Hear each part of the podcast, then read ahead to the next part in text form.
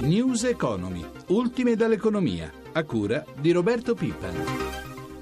Buon pomeriggio a tutti i nostri ascoltatori da Roberto Zampa, firmato oggi a Bruxelles dove si è svolto il vertice Ecofin dei ministri economici e finanziari dell'Unione Europea l'impegno politico per definire i contenuti dell'imposizione fiscale sulle, sulle transazioni finanziarie, la cosiddetta Tobin Tax, che entrerà in vigore al più tardi il 1 gennaio 2016. Dieci al momento i paesi firmatari, il servizio del nostro corrispondente Bruno Ruffolo. Il risultato finale è una sorta di minimo denominatore comune, c'è un'intesa politica, spiega il ministro spagnolo dell'economia De Guindos, un'intesa tra dieci paesi, tra cui alcuni tra i più importanti dell'Unione Europea, Germania, Francia, Italia e Spagna, il ministro Piercarlo Padoan. C'è un accordo tra i paesi della cooperazione rafforzata per andare avanti nel processo di adozione di una tassa sulle transazioni finanziarie con l'impegno di avere primi risultati risultati concreti per la fine di quest'anno. Si va avanti con lo strumento della cooperazione rafforzata che consente di aggirare l'ostacolo dell'unanimità necessaria per le decisioni dell'Unione Europea. In pratica almeno nove paesi possono portare avanti un progetto, in questo caso sono dieci, in realtà sarebbero undici, ma la Slovenia si è fermata perché è in crisi di governo. Per ora c'è solo una cornice, ossia che la tassa entrerà in vigore al più tardi il 1 gennaio 2016 e che avrà un'attuazione progressiva iniziando con una tassazione dei titoli azionari e di alcuni derivati, le modalità e i contenuti sono tutti da decidere, il che fa pensare ad un sapore elettorale del provvedimento prima del voto europeo di fine maggio, con l'obiettivo di dimostrare che finiscono nel mirino anche banche e finanza, su cui puntano il dito i partiti populistici in ascesa in tutti i sondaggi. La tassa è stata promessa nel 2011 da Germania e Francia per far pagare banche e finanza responsabili della crisi iniziata nel 2008. Il punto è che non mancano le divisioni e soprattutto c'è l'opposizione della Banca Centrale Europea e di Gran Bretagna, Svezia e Paesi Bassi che temono una fuga di capitali. Il ministro delle finanze britannico Osborne ha annunciato che Londra è pronta ad impugnare il provvedimento davanti alla Corte di giustizia europea qualora la tassa colpisca i paesi fuori dalla cooperazione rafforzata. Da Bruxelles, linea allo studio. Dopo il via libera della Commissione è approdato in aula a Palazzo Madama il decreto lavoro. La discussione è stata aperta dall'intervento del relatore, il senatore Pietro Ichino, che ha ribadito i contenuti del provvedimento. Il decreto dovrà poi tornare alla Camera per il via libera definitivo, atteso per il prossimo 19 maggio. Americo Mancini. I sindacati la descrivono come l'ennesimo esempio di una precarizzazione senza fine del rapporto di lavoro, ma la modifica al decreto che sancisce solo una sanzione nel caso in cui il datore di lavoro superi il tetto del 20% dei contratti a termine rappresenta il punto di compromesso grazie al quale si è trovato l'accordo tra Partito Democratico e Nuovo Centrodestra. Il testo approvato dalla Camera prevedeva l'obbligo dell'assunzione, ora invece scatterà una multa che sarà pari al 20% della retribuzione del lavoratore a tempo in eccesso, al 50% se contratti a termine che sforano sono più di uno, ma le autentiche novità arrivano da questa tipologia di contratto applicata alla ricerca. In questo caso non solo non c'è il tetto del 20%, ma l'incarico a tempo del ricercatore potrà essere superiore al limite dei 36 mesi. Insomma, il contratto potrà durare quanto la ricerca stessa. È stato anche disciplinato il periodo di transizione per tutte quelle imprese che hanno contratti a termine in misura superiore al tetto ora previsto. Potranno mettersi in regola entro il 31 dicembre di quest'anno. Il diritto del precario alla precedenza nell'assunzione dovrà essere essere messo nero su bianco ad avvio contratto ed è stato messo nero su bianco ma solo come impegno di principio il percorso per arrivare al contratto unico a tutele crescenti. Marco Gai, torinese, classe 1976, è il nuovo presidente dei giovani imprenditori di Confindustria. Lo ha eletto il Consiglio nazionale degli Under 40 di Viale dell'Astronomia, con 147 voti favorevoli e 10 contrari. Gai succede a Jacopo Morelli. Elisabetta Tanini ha domandato al nuovo presidente quali siano i suoi obiettivi. L'obiettivo è di portare i giovani, i giovani imprenditori a lavorare per i giovani e per il Paese con forza, determinazione e col coraggio che anche imprenditori di prima generazione possono mettere a disposizione perché crediamo nel nostro Paese e siamo orgogliosi delle nostre radici. Secondo le stime della Commissione europea l'Italia cresce troppo poco e soprattutto c'è un alto debito pubblico e l'allarme disoccupazione che aumenterà ancora. Secondo lei cosa è necessario fare quando il Paese riuscirà a tornare a crescere bene? È necessario avere strategia, avere avere visione, avere delle politiche che guardino allo sviluppo a 5-10 anni, quindi delle politiche industriali. Diversamente lavorando solo sulla contingenza ho paura che non riusciremo a dare credibilità ai giovani che oggi cercano un lavoro e vogliono crescere. In questi giorni c'è una forte polemica tra il governo, in particolare la CGL, sul decreto lavoro. Il governo con voi che approccio sta avendo? A voi le ultime correzioni vanno bene? Devo dire che abbiamo una crescita rispetto al passato, quindi è migliorativo rispetto al passato. Io vorrei vedere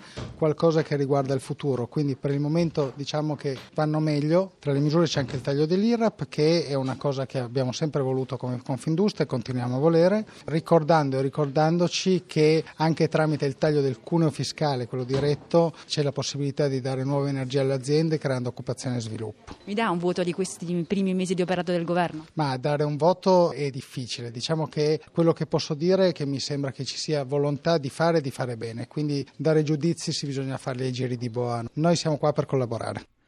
Segnali incoraggianti per le nostre imprese del lusso arrivano da un convegno tenutosi a Milano a cura di Asso Lombarda per rilanciare il Made in Italy, esportare la dolce vita, il bello e il ben fatto nei nuovi mercati. Nicoletta Vismara. Segnali di ottimismo dalle imprese di Assolombard. Nel 2013 il 42% ha aumentato il fatturato, il 21% è rimasto stabile. Significa che i due terzi delle aziende hanno ottenuto, spiega il direttore generale di Assolombarda, Michele Verna. Ritengo che l'economia lombarda e milanese sia più avanti rispetto ad altre italiane perché i 4-5 punti fondamentali, l'innovazione, l'export e quindi l'internazionalizzazione, il capitale umano, la tecnologia la qualità del prodotto sono stati portati avanti ormai da diversi anni, capendo sapendo che la concorrenza internazionale si batte in termini di qualità e di innovazione. Un dinamismo che fa sì che l'area di Milano generi il 10% dell'export nazionale, la Lombardia il 35%. L'attuale situazione politica in Russia, uno dei maggiori mercati, in particolare per il lusso, è vista con realismo e senza eccessivi timori dagli imprenditori. Sentiamo Mario Totaro di Sistema Moda Italia e Marta Anzani di Federlegno. Ci sono delle situazioni politiche che sono per noi troppo, troppo grandi che probabilmente non riusciamo a governare. Dobbiamo pensare pensare soltanto a quello che può essere una situazione di cambi che in questo momento ci vede abbastanza sfavoriti nei confronti della Russia, ma per quello che riguarda i paesi del Golfo si tiene bene. Fortunatamente ci sono aziende globali, quindi che non si sono fermate soltanto all'espansione in Europa ma in tutto il mondo. I nuovi mercati emergenti sono altri e fortunatamente siamo oggi in un dialogo globale con tutto il mondo sia in termini di esportazione che di importazione, quindi ci sono grandissime opportunità di crescita per le aziende. Diversificare i mercati dunque è la ricetta ricetta, conferma Monica Virgili di Asso Calzaturifici. L'importante è avere un pacchetto di esportazioni che possano bilanciare le varie difficoltà che si trovano nei vari paesi. Congiunture a parte, Asso Lombarda calcola che nel 2019 ci saranno 202 milioni di ricchi in più pronti a consumare i nostri prodotti campioni del Made in Italy, abbigliamento, scarpe, arredo, alimentari, consumi che permetteranno al valore dell'export di salire del 40% superando quota 16 miliardi.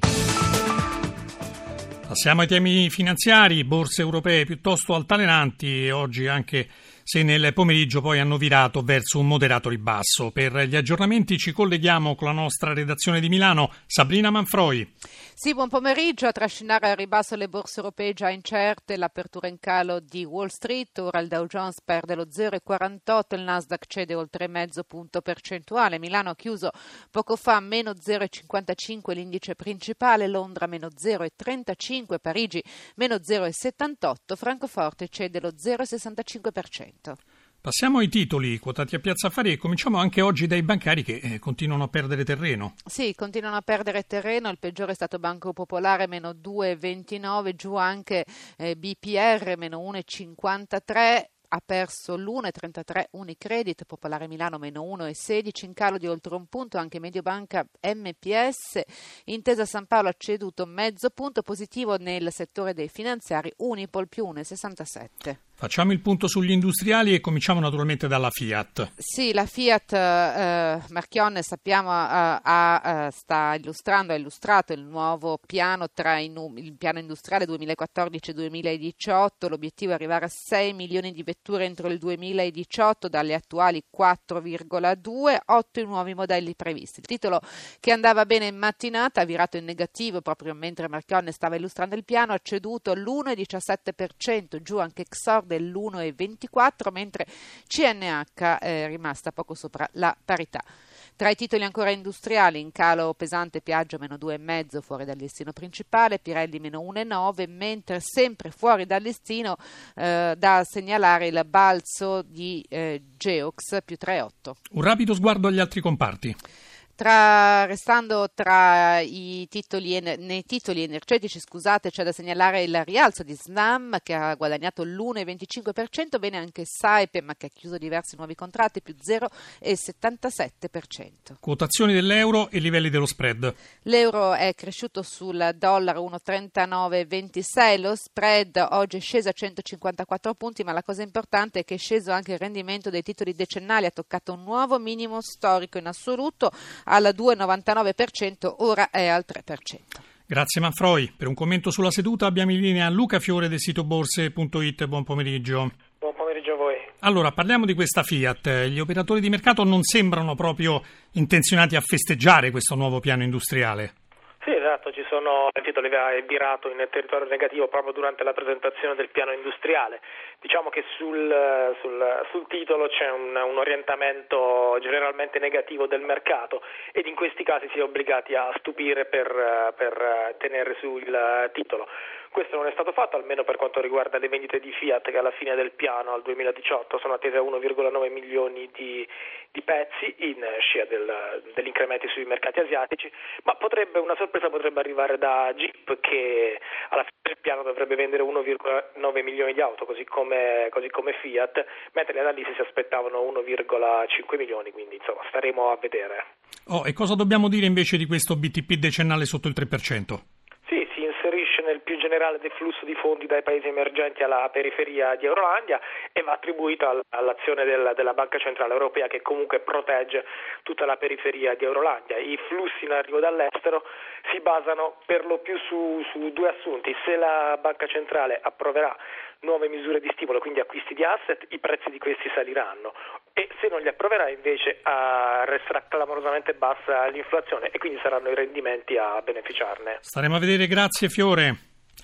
Le privatizzazioni vanno avanti, il mercato borsistico è sempre più vicino per Fincantieri, Enav e Poste, il servizio di Stefano Marcucci. Fincantieri avanti tutta verso la privatizzazione. Ieri l'Assemblea dei Soci ha approvato il progetto di quotazione delle azioni ordinarie sul mercato telematico. Sì degli azionisti anche all'aumento di capitale fino a 600 milioni. Domani invece saranno Poste e Enav a fare un ulteriore passo verso il mercato. Il governo esaminerà infatti gli atti amministrativi necessari per il via libera definitivo. La privatizzazione, confermano fonti del Tesoro, sarà, come già indicato dal precedente esecutivo, entro il 2014 Complessivamente dal collocamento di poste italiane il Tesoro punterebbe a raccogliere circa 4 miliardi di euro, mentre per Enav l'incasso sarebbe di poco meno di un miliardo. I dati li aveva già forniti l'ex ministro dell'economia Fabrizio Saccomanni che spiegava come la valutazione di poste vari tra i 10 e i 12 miliardi e la privatizzazione sarà del 40% della società, mentre per l'Enav la valutazione è di 1,82 miliardi e l'offerta sarà del 49%. L'Enav ha chiuso il 2013 2013 con un utile netto di 50,5 milioni di euro, il migliore mai realizzato nonostante il difficile momento del trasporto aereo. Poste, invece, nello stesso anno ha avuto un utile netto di circa un miliardo, in leggero calo rispetto al 2012. Ieri è stato il presidente della Consob Giuseppe Vegas nel suo quarto discorso al mercato ad affrontare il tema delle privatizzazioni, dicendo che possono rappresentare una nuova primavera per Piazza Affari. Con la quotazione di imprese pubbliche, ha affermato Vegas, potrebbe potrebbe ripetersi quanto già avvenuto con le grandi privatizzazioni degli anni 90, ovvero un importante salto dimensionale e culturale della borsa italiana, a patto, ha concluso, che non siano soltanto uno strumento per coprire il fabbisogno finanziario dello Stato.